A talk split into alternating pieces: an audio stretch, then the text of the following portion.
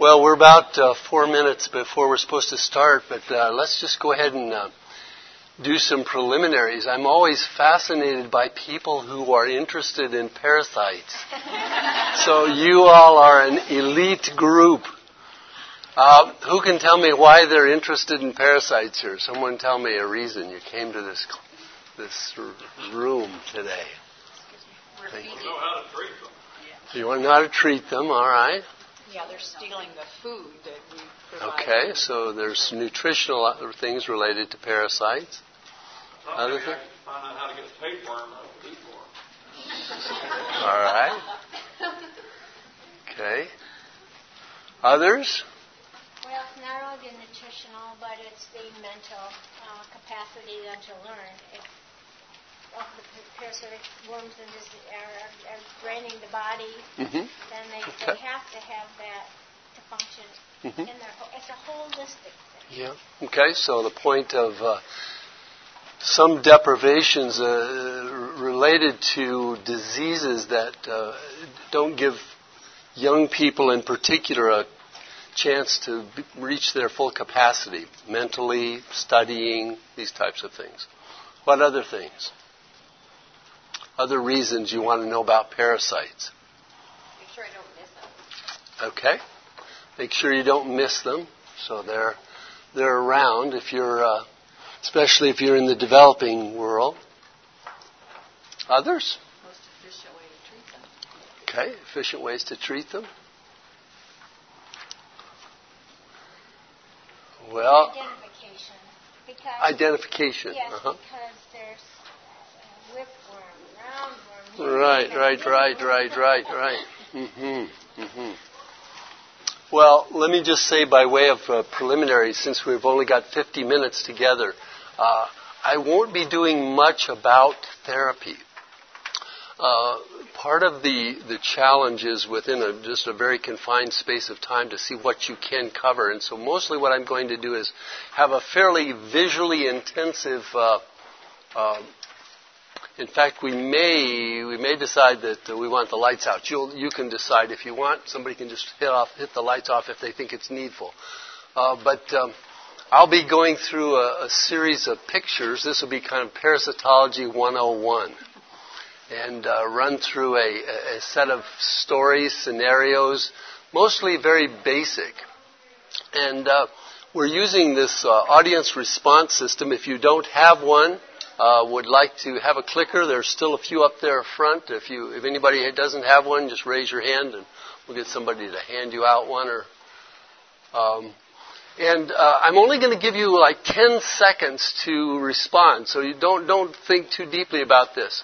Uh, if you decide that you don't know, that's fine. The reason we use the audience response uh, is because it, it, it has two advantages, I think. One is nobody knows that you didn't get it right. And if you get it right, you can go, yay! and it kind of reinforces that once you make a commitment to something, uh, you, you, the learning is reinforced if you see that the answer was right. So we're asking you to commit yourself to whatever you think it is. And, and we'll find out about the uh, degree of training that you've had uh, as we go through. Okay, we're going to uh, start. This is the first uh, breakout session of the conference, and so I'm excited to see you all here. Welcome. on behalf of the conference, I don't know that I have any authority, but you're welcome. so, um, my name is Sam Palpant, and I teach at uh, University of Washington uh, campus in Spokane. Teach microbiology, and I also work at a residency training program. And I've spent uh, some time overseas and do traveling with uh, Christian Medical and Dental Association. So that's my kind of background. Um, as we go through some of these uh, things, I want to just mention that I've taken some materials from other people. Some of them is, are public, uh, publicly available. If you want to search for these things, you can uh, find them often. Uh, but uh, some are from our personal uh, images from friends, and those I'm, I, I don't have uh, the privilege of sharing these publicly, so I didn't post this on the, the website, so that's the reason. So let's begin with a question on your audience clickers, and there may not be enough for everybody. As others come in, maybe you'll, if you see somebody without a clicker, you can just share if you're two of you together. But let's say, what training do you have in parasitology? You can just uh, put your uh, experience up there. Some of you, I know there's people here who have had decades of experience in the field, so you uh, will be there. Let's just see how that turns out. Okay, so we got a lot of people got their college micro course. That's good. And then we've got some people, about 20% who've had a lot of field experience. So those people may want to throw in some ideas. They might want to throw in a perspective. I'm going to ask that you don't wait until the, uh, until the very end to ask your questions. Bring them in right away. If you're on the outside and you don't get a good view of the screen, feel free to move into the inside here. Okay, so what I'm going to start with is a principle. One of the things that is a struggle for young people, it's uh, particularly in medical school, people are overwhelmed by information. And one of the very, very powerful tools that I've learned that has helped me a great deal is to learn using dendritics. And if you like what God does, He's big into dendritics. That means branching patterns. You see them in trees. Trees are a dendritic up and a dendritic down, double dendritics. Your body is loaded with dendritics. Your brain is a dendritic central nervous system or peripheral nervous system, another dendritic. Your arteries, your veins, your lungs, your kidneys. God likes this. And so one of the things about it is that if you take any question and you break it up into five or less categories. Just use that as a beginning point, and then you can build those dendritics as they get more and more complicated. You'll add to them. So here's the basics of parasitology. There's five types of parasites, and we're going to show you some pictures that will include uh, categories uh, I mean, examples from each one of these categories. So the protozoa, single cell organisms, the nematodes or roundworms, the cestodes and the tape uh, and the and the trematodes are both flatworms. These ones are segmented. These ones are not segmented. And then you've got ectoparasites. So at the end of this session, I would really be happy if every one of you can just go bang, bang, bang, bang, bang. Those are the parasites. And if that's all you take away from this, it'll be great. Here's the pictures that uh, help you to reinforce some of those things. The protozoa are single cells. The roundworms like ascaris, tapeworms, long, segmented, flukes, and ectoparasites, ticks, and fleas. Okay, so I'm going to ask you four mystery questions, and this will help me to get to know what you know about parasitology. So here's our four mystery questions to start with. What helminths play worm ball in the intestines of children? So this is just a little bit of a curved ball, if you will. But these worms make a big ball in the intestine of kids, and it causes some disease. So throw in your ideas there. And, all right, let's see what people think. Okay, 44%, so almost half got the right answer. So Ascaris is this large roundworm that balls up in the, in the intestines of kids. All right, so let's try another question. What parasite causes bloating, belching, bad egg smell, diarrhea, but no fever? So we got some some suggestions up there. This is one of the advantages of classroom. You get to multiple choice, which in the field doesn't happen, right? But this is the way we're going to do it here. All right, let's see what people thought there. Oh, 66%. Wow, correct.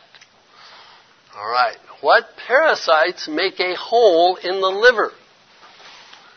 Okay, so we're just trying to build these little paradigms that say if you see this thing, if you see a CT scan, if you see a ultrasound and there's a big hole in the liver, you might want to think about a couple parasites.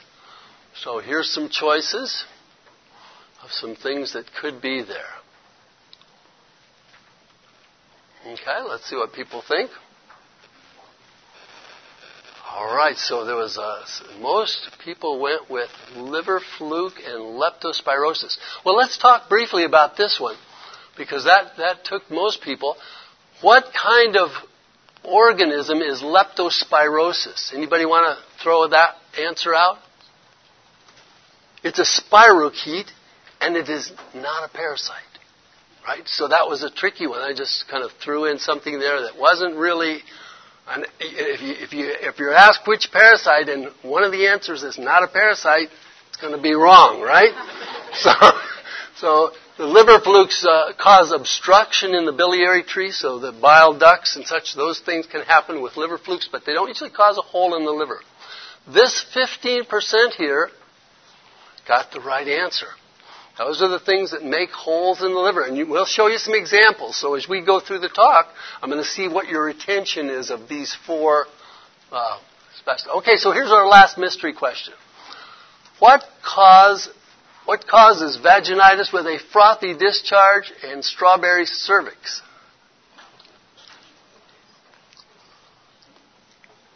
So I got some choices there.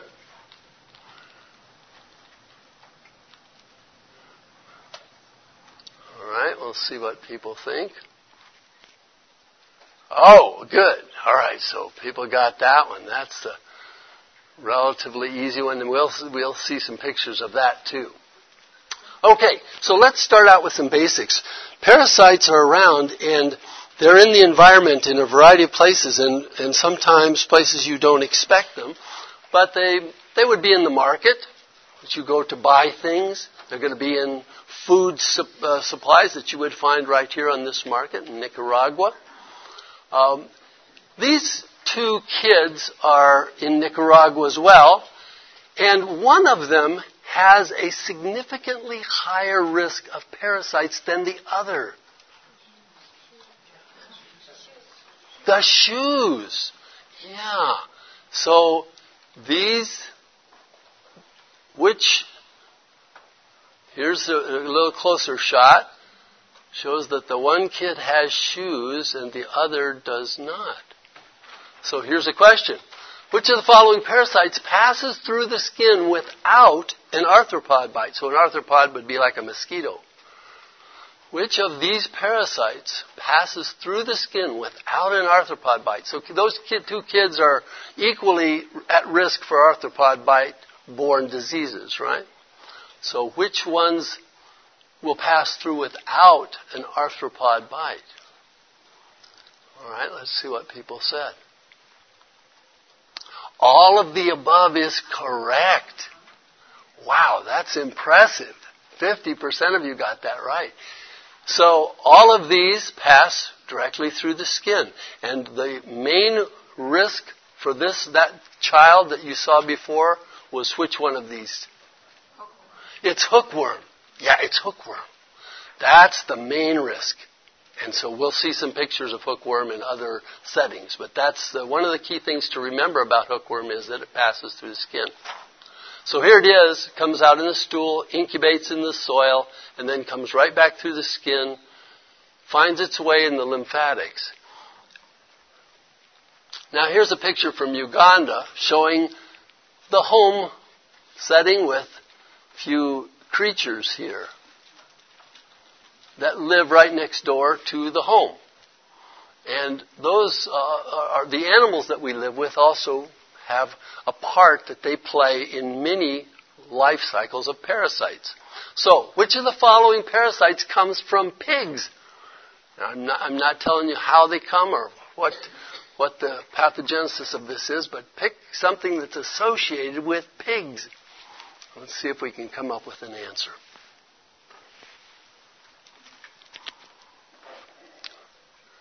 People thinking a little bit there. All right, let's see what they come up with. All right, very good. I'm impressed. One and four. So this one is in the meat. You eat that and you get trichinosis, which is which of the categories? Which, where does this fall in the parasites? Trichinosis. Any takers? Pardon? It's a nematode. Bingo. It's a tissue nematode, a tissue roundworm. So it, it, it, it has the, the larval cyst in the meat. You eat the meat, and then you get trichinosis. If you become the pig, you get cysticercosis. We'll see some pictures of that. See if you recognize it when it comes up. So that means if we become the larval stage of the parasite instead of the adult form, which is trichinosis, we get cysticercosis, which is a very serious disease in a lot of places. How many have seen cysticercosis? Okay, this is one, uh, maybe you'll, you'll gain some uh, insight into this. Okay, so it's interesting. You think about germ theory. It didn't come around for a long time after the Bible was written, but there's stuff in the Bible that's fascinating to look back at and see, right? We were talking about pigs. This is out of Deuteronomy, a long time ago. Designate a place outside the camp where you go to relieve yourself. As part of your equipment, have something to dig with, and when you relieve yourself, dig a hole and cover up your excrement. That's interesting. I mean, why would they? Why would they even think of doing this? Like, say, they, if if I were there, I would say, why? You know, there's not. I mean, what's the point? The pig is also unclean. You're not to eat their meat or touch their carcasses. So it could have been a lot of people who were questioning why you should do something. But somehow God told his people, watch out, be careful. I'm telling you, there's some parasites. All right, so here's one of the, this is a picture out of Asia. Can anybody tell me what this person is doing here? They've got a little bucket there, and you can see that they're throwing something out. Anybody know what's happening there? I think that's food. Okay, it's actually urine. It's the urine. It's a night collection of urine, and it's a great source of uh, nitrogen. So they're fertilizing their lettuce, their, their vegetable gardens with the nitrogen, natural source and natural things. Unfortunately, this is, fosters the life cycle of a number of parasites. So these are the reasons why we have rules about how these how we uh, uh, handle our uh, waste products and also things about washing our hands, which is one of the major uh, ways to prevent a lot of diseases, many, many diseases. Now, this is a little creative gadget. I don't know if any of you have seen something like this, but this is a. Uh, here's the what the, we call a long drop. Do we? What, what, do people say in other countries? The, the cho, the, the the outdoor toilet there. And uh, if you can see, there's a little stick here, and there's a string that comes up. It's tied onto that corner of the jug, and then there's a wire here. So when that's sitting there, that jug is sitting up, and if you step on the stick, tips forward, and water comes out. Isn't that a creative solution? Just very, very nice. I love to see these things when people do something creative. So, there's parasites that are on the outside of our body. Those are the ectoparasites, the last finger, right? And there's the ones that are on the inside in the intestines. And there's also ones that get into the tissues in various ways. And strongyloides is a particular bad one because it's usually in the intestines, but it can spread to other places and cause a lot of significant symptoms. Um, some parasites cause their disease by causing blockage. So here's the appendix with an ascaris worm climbing out the appendix. So that's that big worm about six, seven inches long. It climbs out the appendix. It can climb up the biliary tree, gets in various places, forms a big ball, causes intestinal obstruction. So blockage of organs is one way parasites cause disease. Others just grow and make big cysts. Here's the hole in the liver. Does anybody remember a story about a hole in the liver? Echinococcus. Okay, so sometimes you see parasites and you just can't figure out what they are. You got to get the book out, right? So there are things like that for me still. I don't. Uh, I'm, I'm baffled at times by what certain parasites. There's many, many of them. Before I go on to the rest of the cases, I would like to say a word here. Uh, I read in the introduction to our conference a, a, a very neat statement about the younger generation, I'm, I'm the older generation, you can tell, right? The younger generation is going to be asking different questions. they're going to be tackling different things. And it's not, what I'm telling you is kind of, it's been around for a long time. You know, people have known about this stuff. What you're going to be doing is very different. And let me tell you one of the things I'm most excited about related to parasites. Some of what they do and some of their intent is not bad. In fact, it's critically good. And we have lost that benefit because we've wiped them out. So I'm just challenging you. If you have an interest in parasites, think about this, and I'll just frame it in this way.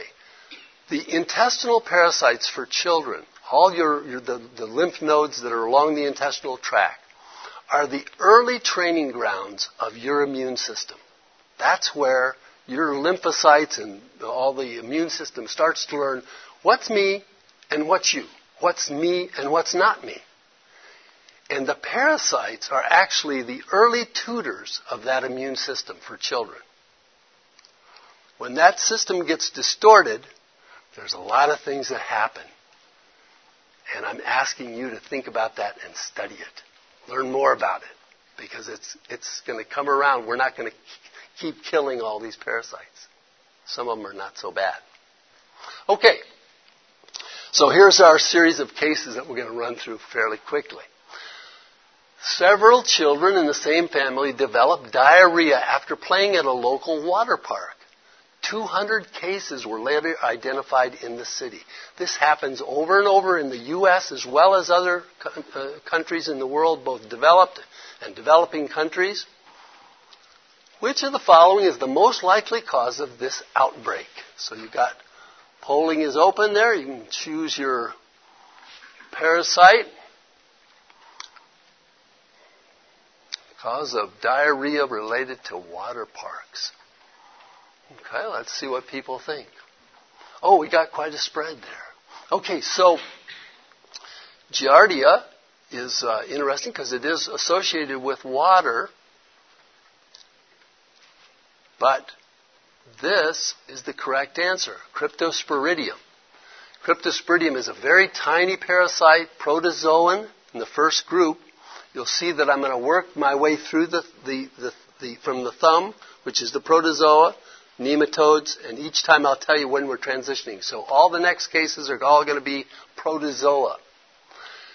The cryptosporidium is tough to kill. It's resistant to standard chlorination. So that's the thing that makes it tricky. It's very, very difficult to get rid of. Very common cause of diarrheal outbreaks. And it's particularly bad for one group of people. Do you want to say who that is? Immune suppressed. I heard somebody over here say it. Yeah, immune suppressed people. So AIDS patients would be a classic example of that. They get this, they get cryptosporidial disease, they've got a big problem. 26 uh, female returns with chronic non bloody diarrhea without fever after a summer in Russia. So did a mission trip to Russia. Oven parasite trichrome stain is shown. So I'm not going to ask you a lot about these kinds of things, but here's a here's a parasite of some sort, and the interesting thing about this parasite, it's got a couple eyes there. Okay, so the recommended treatment for this condition is.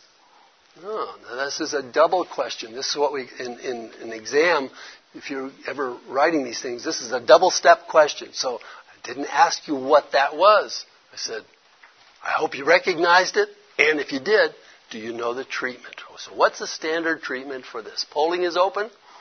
Throw in your answer.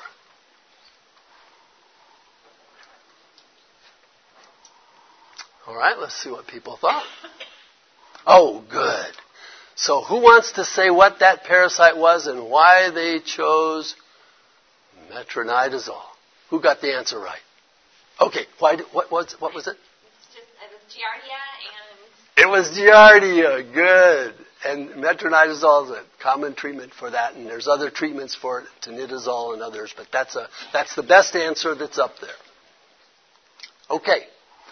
24 year old female has these motile organisms on a wet mount. So this means that these things are moving. They're moving around on a microscope slide. You see them like little power boats. running around. These highly motile parasite. This highly motile parasite is most likely to be associated with which one of the following? So, I didn't tell you where the specimen came from. So you're going to have to figure that part out and say, well, I think it came from somewhere. So just a motile parasite, the little motorboats. Let's see what people thought. Ah, good. So this was what parasite? Trichomonas. Thank you very much. Okay, so there are a few of the parasites that are the real bad actors. And they, they are the ones that really cause the vast majority of the real serious diseases of the developing countries. This is going to be one of those. So let's look at this. Five year old Ugandan child with fever and seizures. This is a bad combo. I was in uh, Uganda at the time. I was visiting a, a, uh, a, uh, PA, physician's assistant, uh, uh, with that level of training, working alone in a clinic, and had like 20 kids out in the waiting room. So while I'm with him, nurse comes and says, a kid out here in the waiting room is having a seizure. We go out, and this is the child. He's having a seizure while we're looking at him. And there's some other things to observe about that. See the mom's dress here? Just soaked with his sweat. He's high fevers. What is the most likely cause of this child's fever and seizures? Okay, so we got a few options up there. Let's see what people think. Am I obscuring your view? Are you okay? Can you see all right? Good. All right, let's see what people think. Okay, good. So, this is the classic picture of cerebral malaria. Now, meningitis, of course, could cause some of the same symptoms, but meningitis isn't usually about parasites, right? That's usually about a bacterial cause. So, this is not the child smear, but this looked very much like this child smear. We took a quick stick of the finger, wipe it on a slide, and this kid had high grade parasitemia P. falciparum. When you get to this high degree of parasites in the, the number of red cells that are parasitized, uh, we would, we would be talking about exchange transfusions in the U.S. We don't do that in, in, developing countries, but these are very, very critically ill, and this kid, uh, as far as I know, did all right. Um, which of the following groups is most at risk when traveling to a malaria endemic area? Okay, so let's think about this. This is what the CDC does is they, they ask when, the, when people come back from travel and they've gotten, a, they've gotten a malaria episode, they'll ask them, well, what were you doing in that, in that area where you were traveling? Why were you traveling there? And then they'll say percentile white, because of course there might, just proportionally, there might be various proportions here, but per 1,000 people traveling for these reasons, which one is the most likely reason that they would come back with malaria? See what people think. If there's a few uh, new people here without a clicker, if, uh, if somebody wants to share a clicker with them. Well, actually, there's one more there up in front, too. Okay, let's see what people think. Okay, this is absolutely correct. 50% of you knew that. So, somebody who got that answer right, tell us why that is, why that group is, is at such risk. Somebody who got it right. Or did, did everybody just guess? That's the bingo. They don't take prophylaxis. They think they're immune. Hey, I grew up there. It's my family. I'm just going home to visit them. But once they once they come to uh, a non-endemic area, their immunity, which is only partial in the first place, wanes, and then they're much more likely to get a serious uh, problem because they're going to say, I don't need prophylaxis. So we said, I, I had a friend who was uh, Kenyan, came to the U.S., went and traveled back to, the US, to uh, Kenya, and came back and was seen in Southern California several times by various doctors for a fever. And they each they gave him some what amoxicillin. Then they said, well, the amoxicillin didn't work. Let's try some ciprofloxacin. Nobody asked him, did you do any traveling? Oh, yeah, sure, I went home. I was just visiting my family. Well, where? His wife actually calls me in Spokane from California and says, You know, I think my husband's got malaria, but nobody will believe us. get the doctor on the phone. You know, so this is the reason they get it because he didn't take prophylaxis. Okay, here's a case from Mexico. A healthy 35 year old male presents with fever and right upper quadrant abdominal pain for two weeks. He returned from a summer in Mexico four weeks ago, and while he was there, he had one week of low grade fever with a non bloody diarrhea near the end of his stay. It gradually got better. Here's my favorite parasitology expert, just walked in. malaria expert anyway. so he, so this person has a temperature of 38.5. That's a little bit up, right?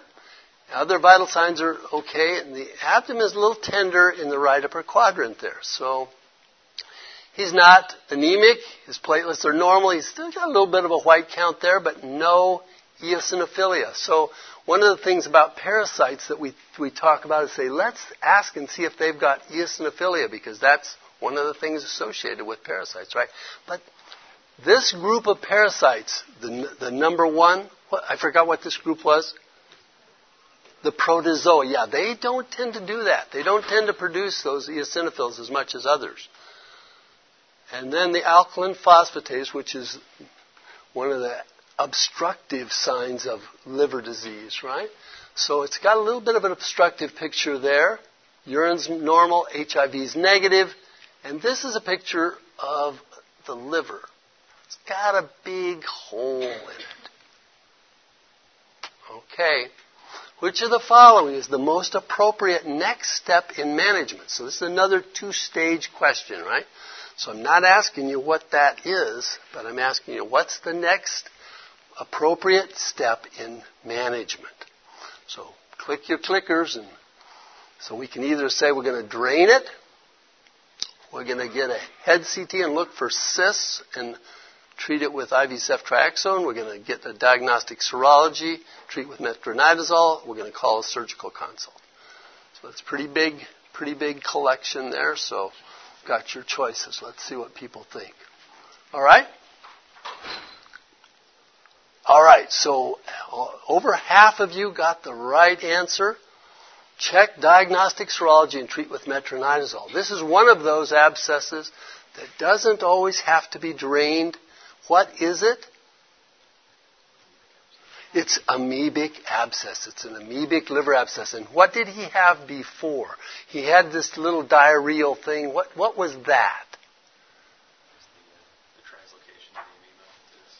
So that was the amoebic colitis or amoebic enteritis. So he got that amoeba in the, in the, in, caused a diarrheal illness. Then that got better.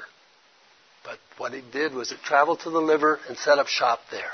And that's the later manifestation and actually a more serious uh, manifestation of, of uh, that particular parasite. Okay, so here's the entamoeba histolytica. One of the characteristic things about it when you look at it under the microscope is that it eats red blood cells. So in the stool, you find these protozoa, single cell things. They look like white cells in some respect, but they're chewing up, they're eating red cells. So that's one of the clues. Okay. We're doing pretty good here. That's the clue that there's kids around who don't have a parasite. And we're transitioning to the second digit, which is what? The nematodes. The nematodes, the roundworms, okay? So that's, you just finished protozoa. We're doing great. Okay, so one of the, one of the, I'm just telling you a few classic presentations. So you say, well, I heard about that, that parasite. This one's called itchy butt. Right? So, there's a lot of parasites that relate to itchy butt, and so I'm going to tell you a few of those. So this is a thing that's a very, very simple test called a scotch tape test. Just put this scotch tape on and pull it off and put it under the microscope and you see these eggs. So what is this? This is pinworm. Yeah, very, very easy diagnosis to make. Apply that sticky tape to the, the, the anus and then pull it off and those eggs are generally quite easy to see. They're big, uh, relatively big eggs, so uh, and they have that kind of oval shape with a dent on one side, so it's a little bent on. It's more flat here and curved that way. The pinworm is the only one that looks like that. Okay, so this child has some non-bloody diarrhea and a painful rectum that also itches. So he's he's got a a, uh, a separate problem here you can see, but let's see what this child. Which of the following parasites is the most likely cause of that condition that we saw there? So, make your vote.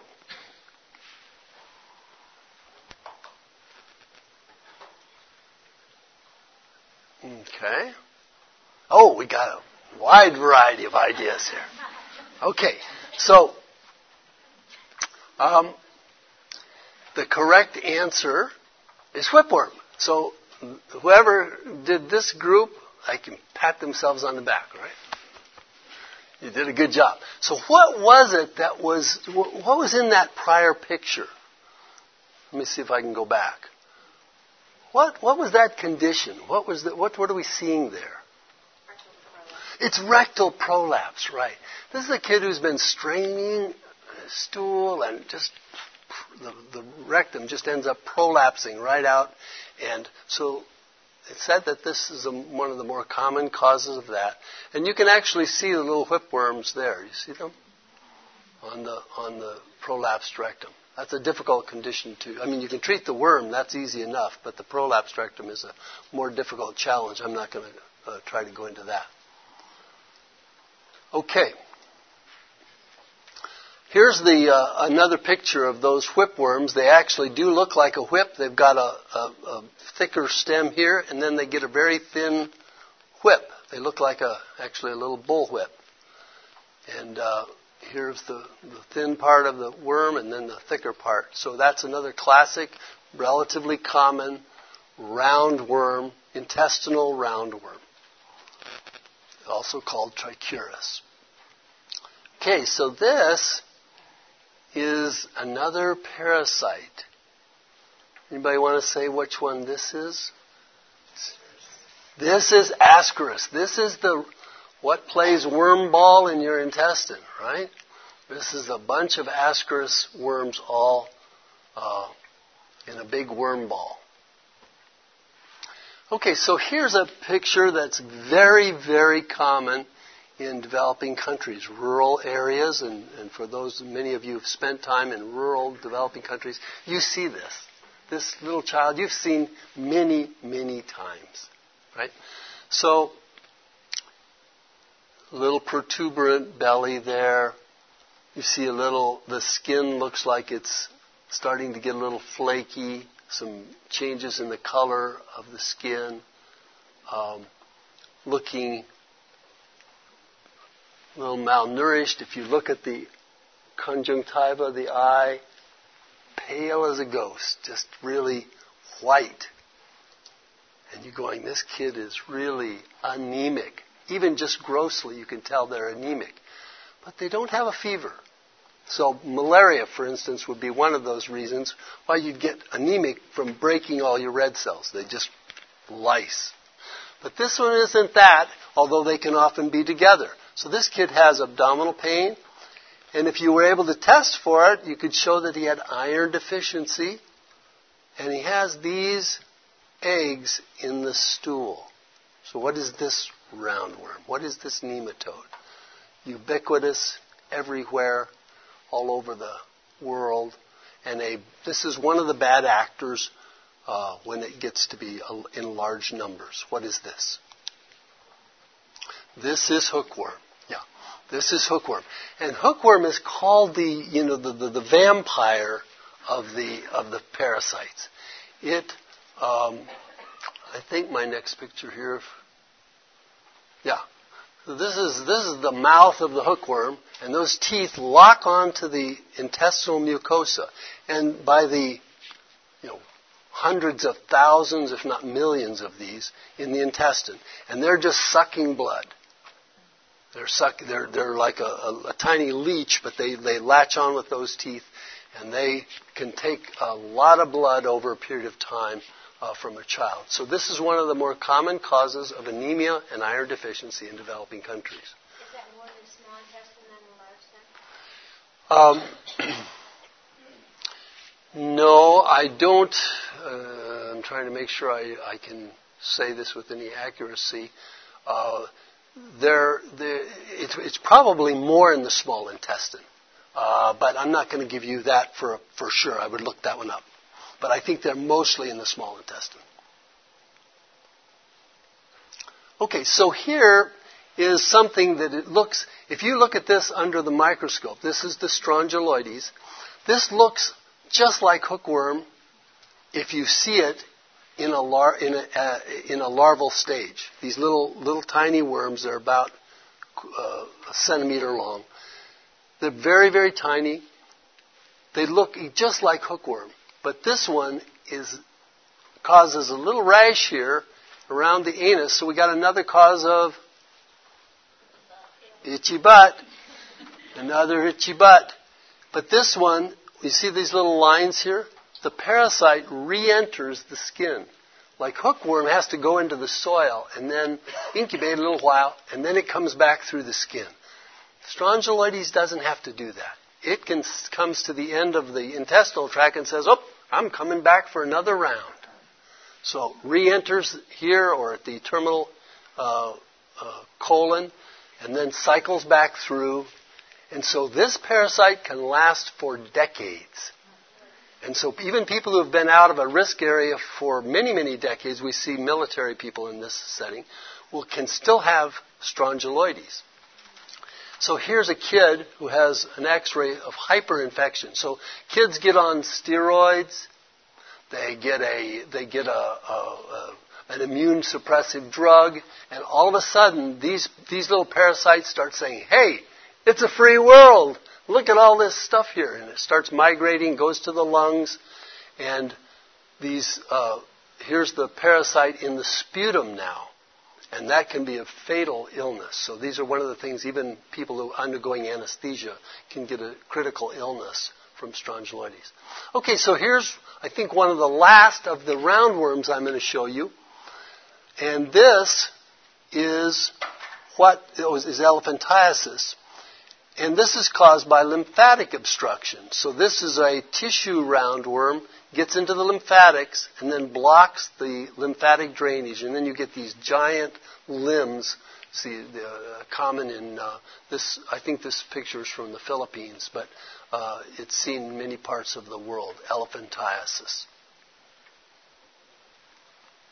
Okay, so this is a, a friend of mine who has uh, walks with a crutch here, and he has a limb that's bent there uh, that can't touch the ground, what does he have? What did he have as a child? It's not a parasite. He had polio, that's right. That's his son, by the way. Okay, so we're into the, the third digit.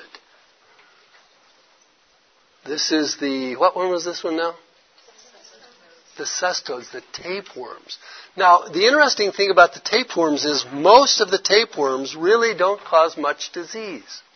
In fact, we're now looking at studies of giving people tapeworms not to lose weight, but to retrain their immune system. So it's a very interesting thing. See, that's just to tantalize you. Think about that. Most of the adult tapeworms, except for maybe the fish tapeworm, causes some some diseases that relate to B12 deficiency. But most of the adult tapeworms are not that bad. I'm going to find out something here. A healthy 16 year old male in China is a friend of mine who's working in a rural area of southwest China. Presents with a seizure. He gets tested. Lab and HIV testing were unremarkable, so there's nothing, there's no white count, there's no liver function tests are normal, kidney functions are normal. This is, he actually sends him into a large center in China and gets an MRI. You see these, this, this still accentuates here. The white spots are, are swelling or edema. This brain lesion is the larval stage of a tapeworm. So which one is it? You've got a choice up there. You've got four of the classic tapeworms. And this is the larval stage, not the adult stage.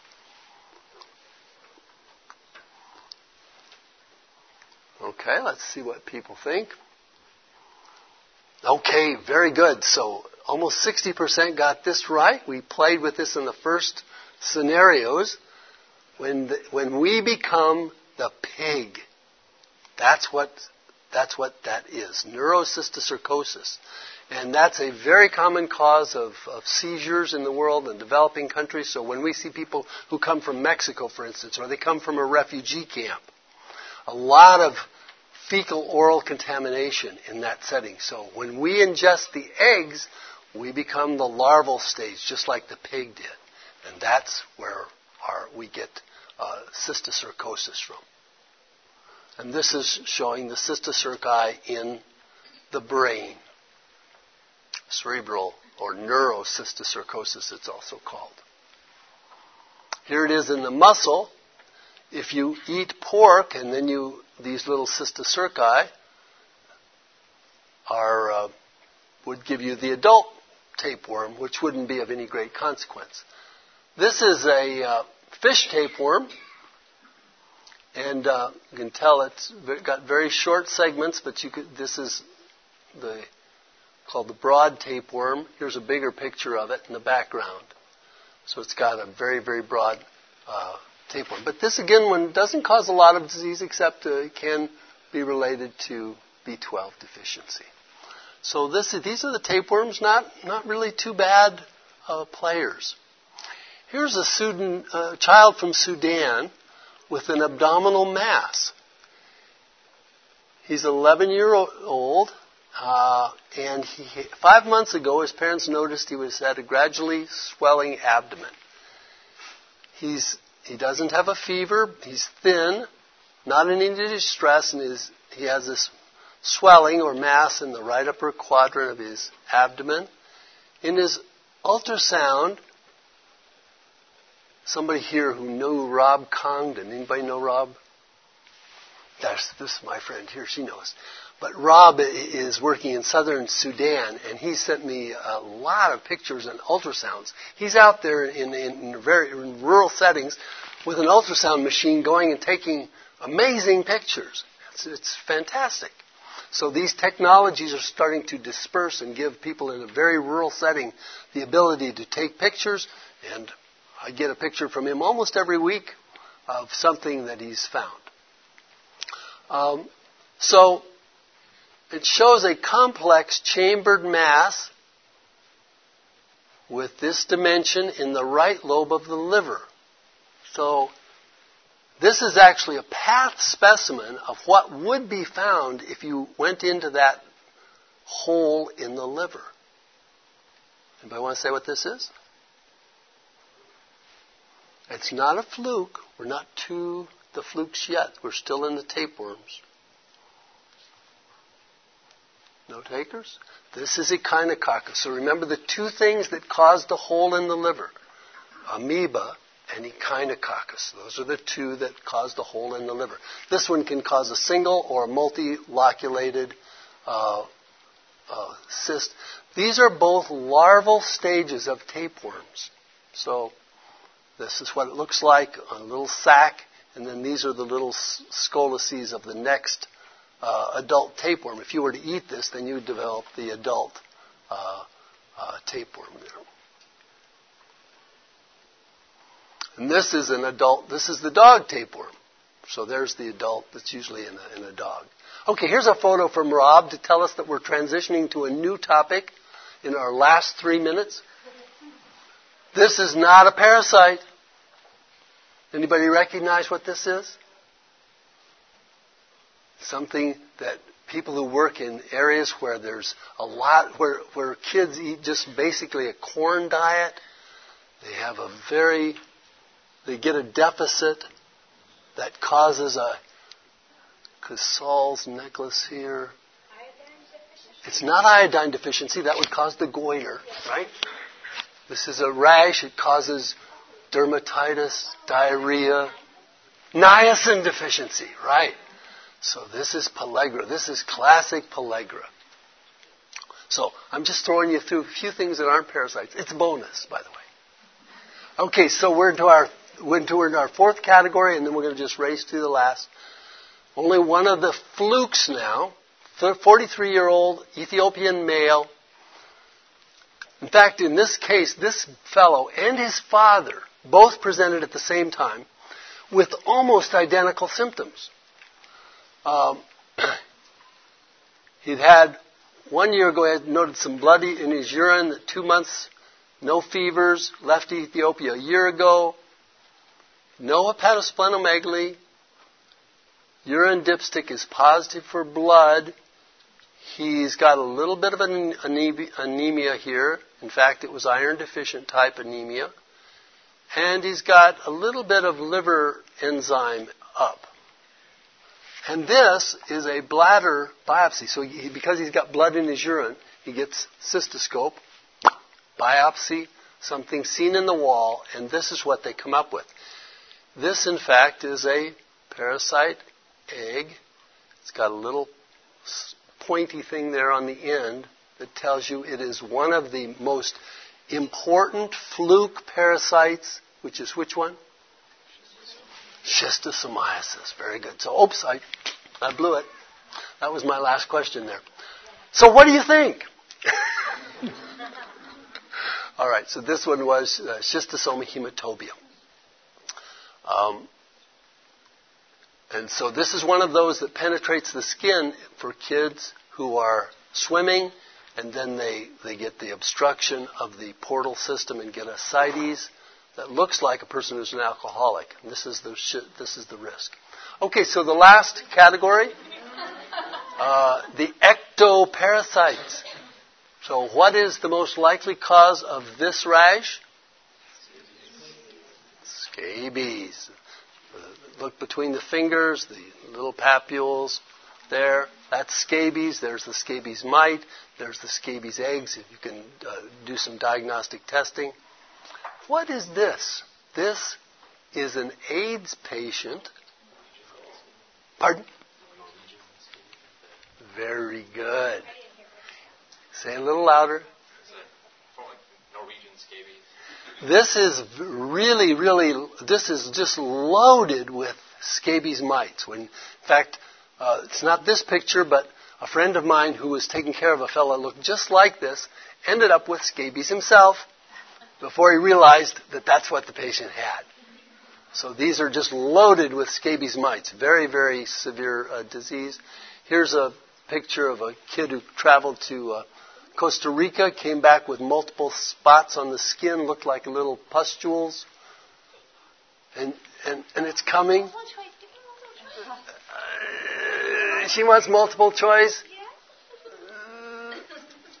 There it is. Myiasis. So this is the fly larva that gets laid on the clothes and then uh, it hatches in the skin. It's like bot flies in, if you deal with horses. We're in Kentucky, by the way. So this is what happens if they try to take them out. You can take them out in various ways. And the last one, hotbed of national epidemic nationwide. What is this? This is the bed bugs. And this is what they, this is how you tell the bed bugs bites. They eat breakfast, lunch, and dinner. Okay. So that's the end of our session here. I think we're right on time. If you have other questions or you would like to talk more about parasites, I'd love to meet you afterwards. Thank you for participating. If you, if you have one of the clickers, please drop them into uh, up here in the little black uh, box.